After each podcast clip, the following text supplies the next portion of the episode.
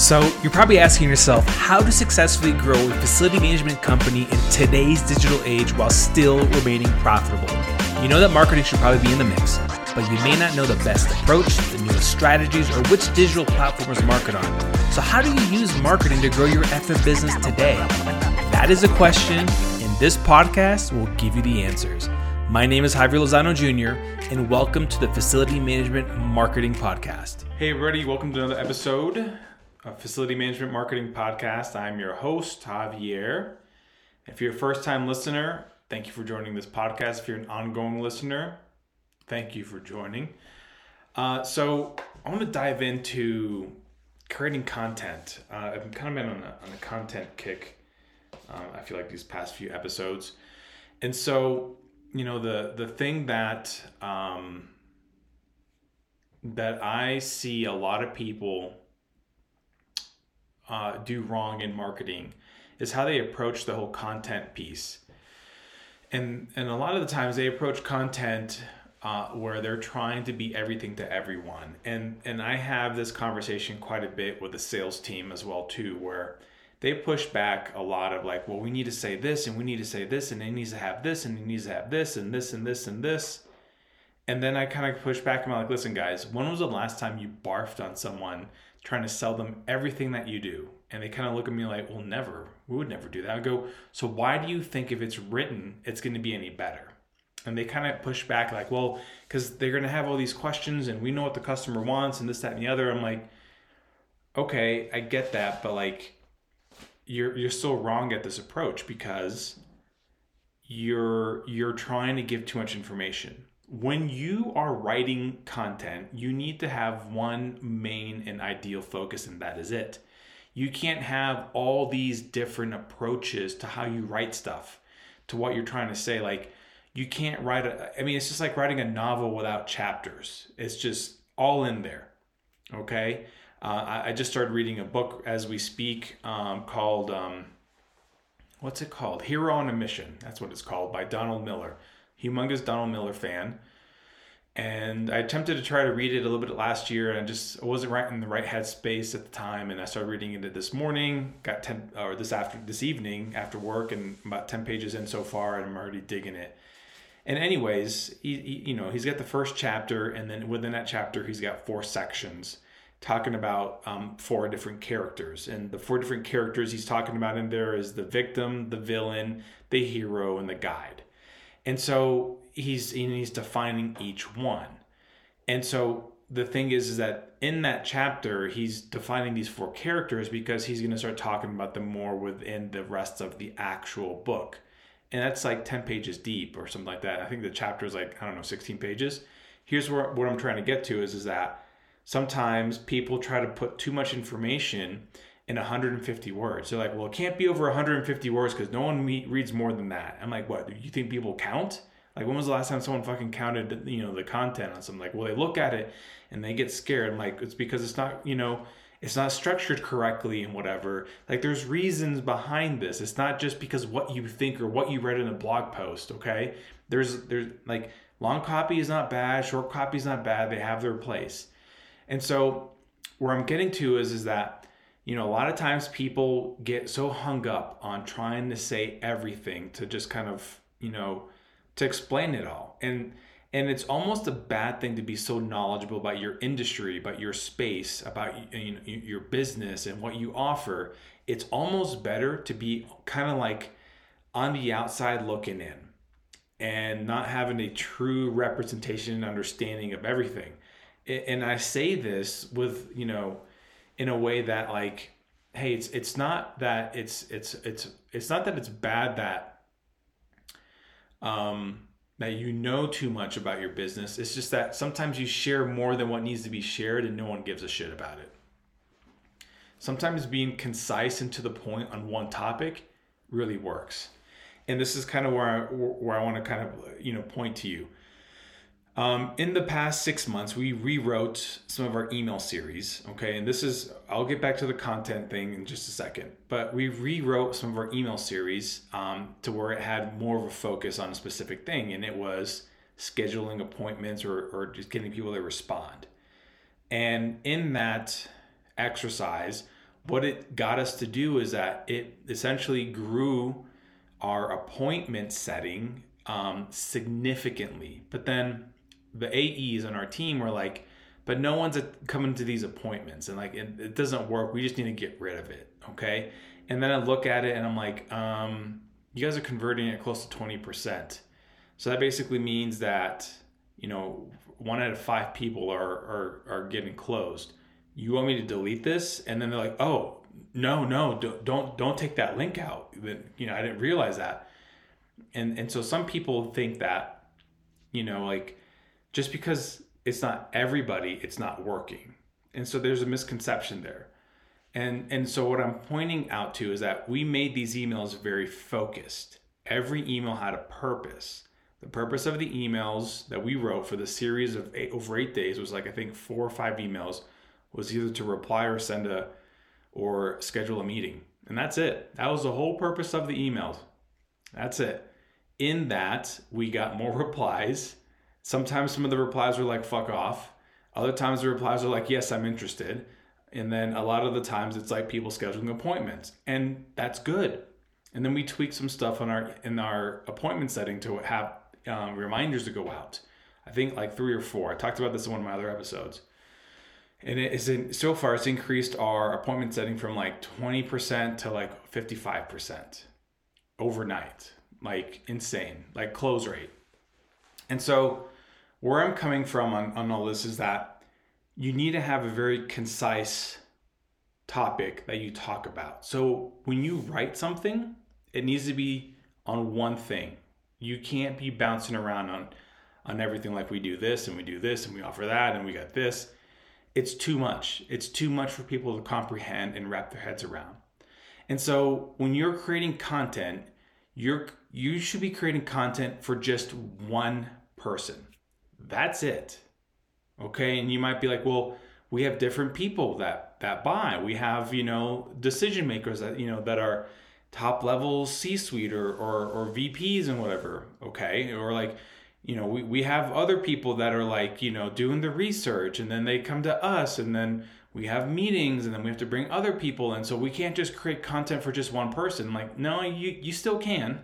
You can still create content for one person you just create several pieces of that content for those different people, and they're not the same. How a C, how a C-suite person looks at something is gonna be very different from like a lower level, maybe like you know manager. Okay, so you create content for that specific manager.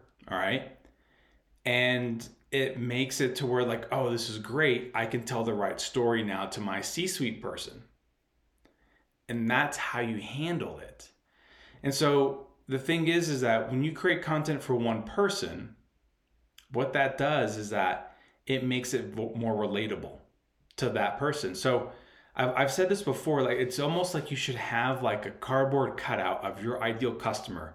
Give that customer a name, give it some characteristics and traits, give it some like, you know, job title, um, and other you know other things um, you know demographical things as well too. So that whenever you are writing stuff you're not writing to like the masses. You're writing to this person right here that is in front of you. And when you write like that and you're like well you're getting too narrow javier. No you're not getting too narrow. You're speaking to exactly who your ideal customer is because i can guarantee you that you figure that person out and you have an exact characteristic, like a whole build out of a trait, an ICP, ideal customer profile. Okay? You have all that built out. I promise you, you're going to find more of those people everywhere. Now, it may not be in the masses, but like here's the, here's the here's the honest truth. Do you really want them to be, you know, do you really want your team to be talking to the masses or do you want your team to be talking to the ones that are like I'm ready to buy? Because you spoke to me exactly how I need something. That's what you want. You want someone that is ready to buy. You want your team to be spending their time with those individuals that are engaged, that are intrigued, that are um, ready to start pulling the trigger. And so, what I want you to understand is when you write to try to cover all your bases. And you, when you write to try to talk to all sorts of people from you know lower level managers to all up to the C suites then you're not writing to anybody. You're you're you're writing to someone that no one cares about. And it doesn't it's not relatable or it's confusing or like the, the you know like you can't track it.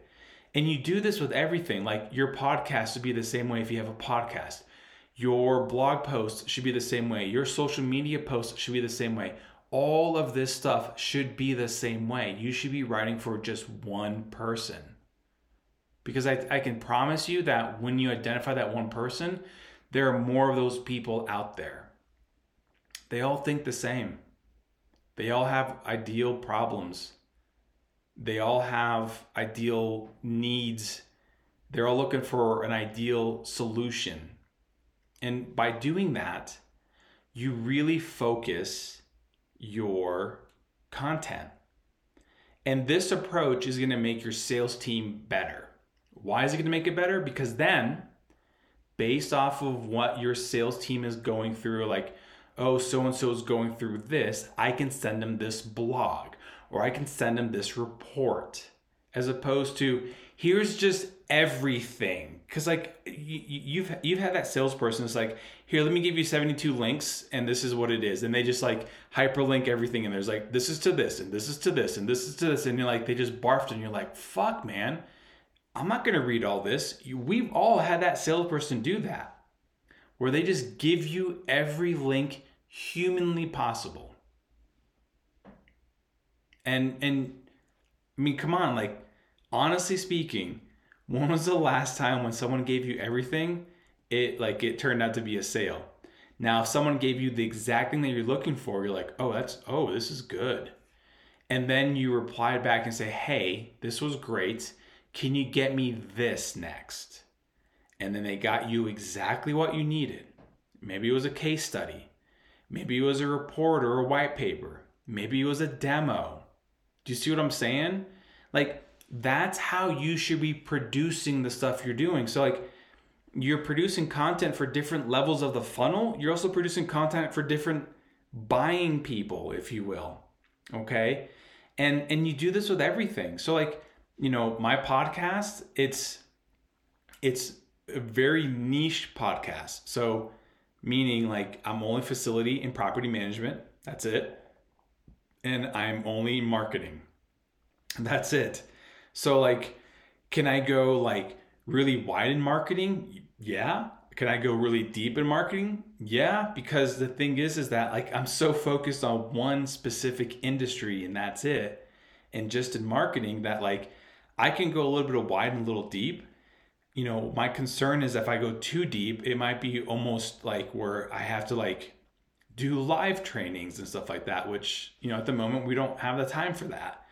And so, you know, what I want to share, want to kind of explain to here is is that is is is digging your well one inch wide but one mile deep is way better than digging your well one mile wide and one inch deep. Okay? So going wide is not going to help you. But going deep and positioning yourself as the expert for this and making it very concise and to the point and very simple to understand is going to position your business, yourself, your brand more credible.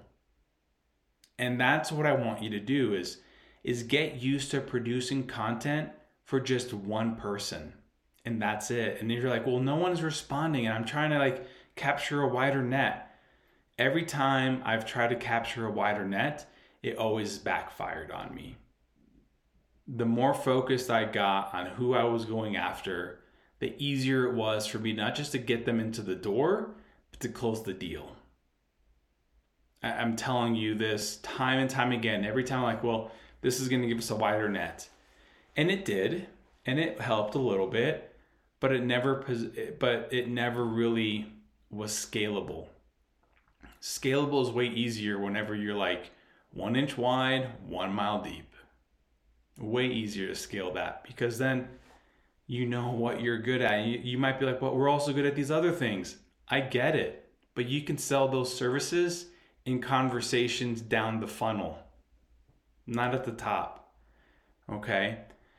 So get used to really just making your stuff concise. Okay? Everything you say, all your messaging, very concise and to the point. You know, like I had a conversation with our director of director of sales um, yesterday, and he was asking, he's like, Javier, I'm thinking about maybe we should consider having like emails that are written for people that like are looking for like spot graphics. And you know and then maybe some emails for like full wrap graphics. And so the email content is like you don't have to change a whole bunch. You can kind of like you know repurpose it but then like the images in there show certain things and i'm like hey i like where your head's at. I totally agree with the direction that you're going with this i go however my concern is that all the effort and work that i'd be putting into this i'm concerned that the sales team won't use and he's like why do you say that i go well my last meeting with them you know, when I was asking them why they were closing at such a high rate this past month, and a lot of them are like, well, I'm not really using any of your emails. Okay. And then I looked at some of the emails that we'd created. I'm like, okay, you guys are, uh, you're doing your own thing. So what's the purpose of me creating more emails? Kind of what I told them. So, like, if they showed me that they're using it and it's helpful, then yeah. But then when the pushback is like, well, that's not what I would say okay then then maybe you should just write your own and just not get me involved in it like it, it it's that simple you know so you know like and, and and not trying to like you know air our dirty laundry air our dirty laundry or anything like that what i'm just simply saying is when you're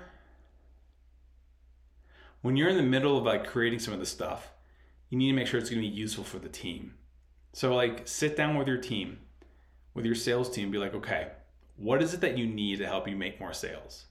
What is it that would help? Okay, cool. That's a good idea. I love this approach, but let's let's let's bring it into this. And that's kind of what I was telling Nick, our director of sales. I was like, listen, the idea is great. I go, let's get them to kind of narrow it down and see if they would actually use it. And then we can, you know, think about it and see if they want to kind of map out some things that they were thinking of. And then I can go in there and, and create the right emails. And so you know, that's good and all. But where I'm coming from on this is that like we're we're going to start doing that right now with our emails in a different way. So we've got two different um, customer profiles. We have like a business, our business owner, um, or biz- just a business, and then we also have like a personal consumer. And so those two pro- profiles they get spoken to differently. And this week I started working on segmenting our list. And the challenge there was is that we had a large list of over 100,000 contacts and about 60,000 of those people, maybe 70,000 of those people um, were not labeled as business or personal. And the reason is because prior to us moving to HubSpot, we didn't have this segmentation of like business leads, personal leads.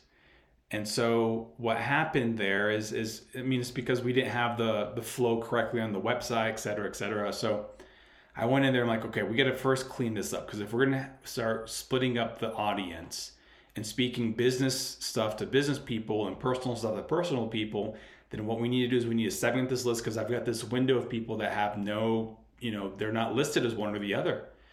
And so what I did is how I did this is like I said, like, all right anyone that uh, doesn't have like a known you know listing of between these two and the email is is not like gmail yahoo msn hotmail like all the major emails that that'll like you know we'd be personalized emails i made those all business ones.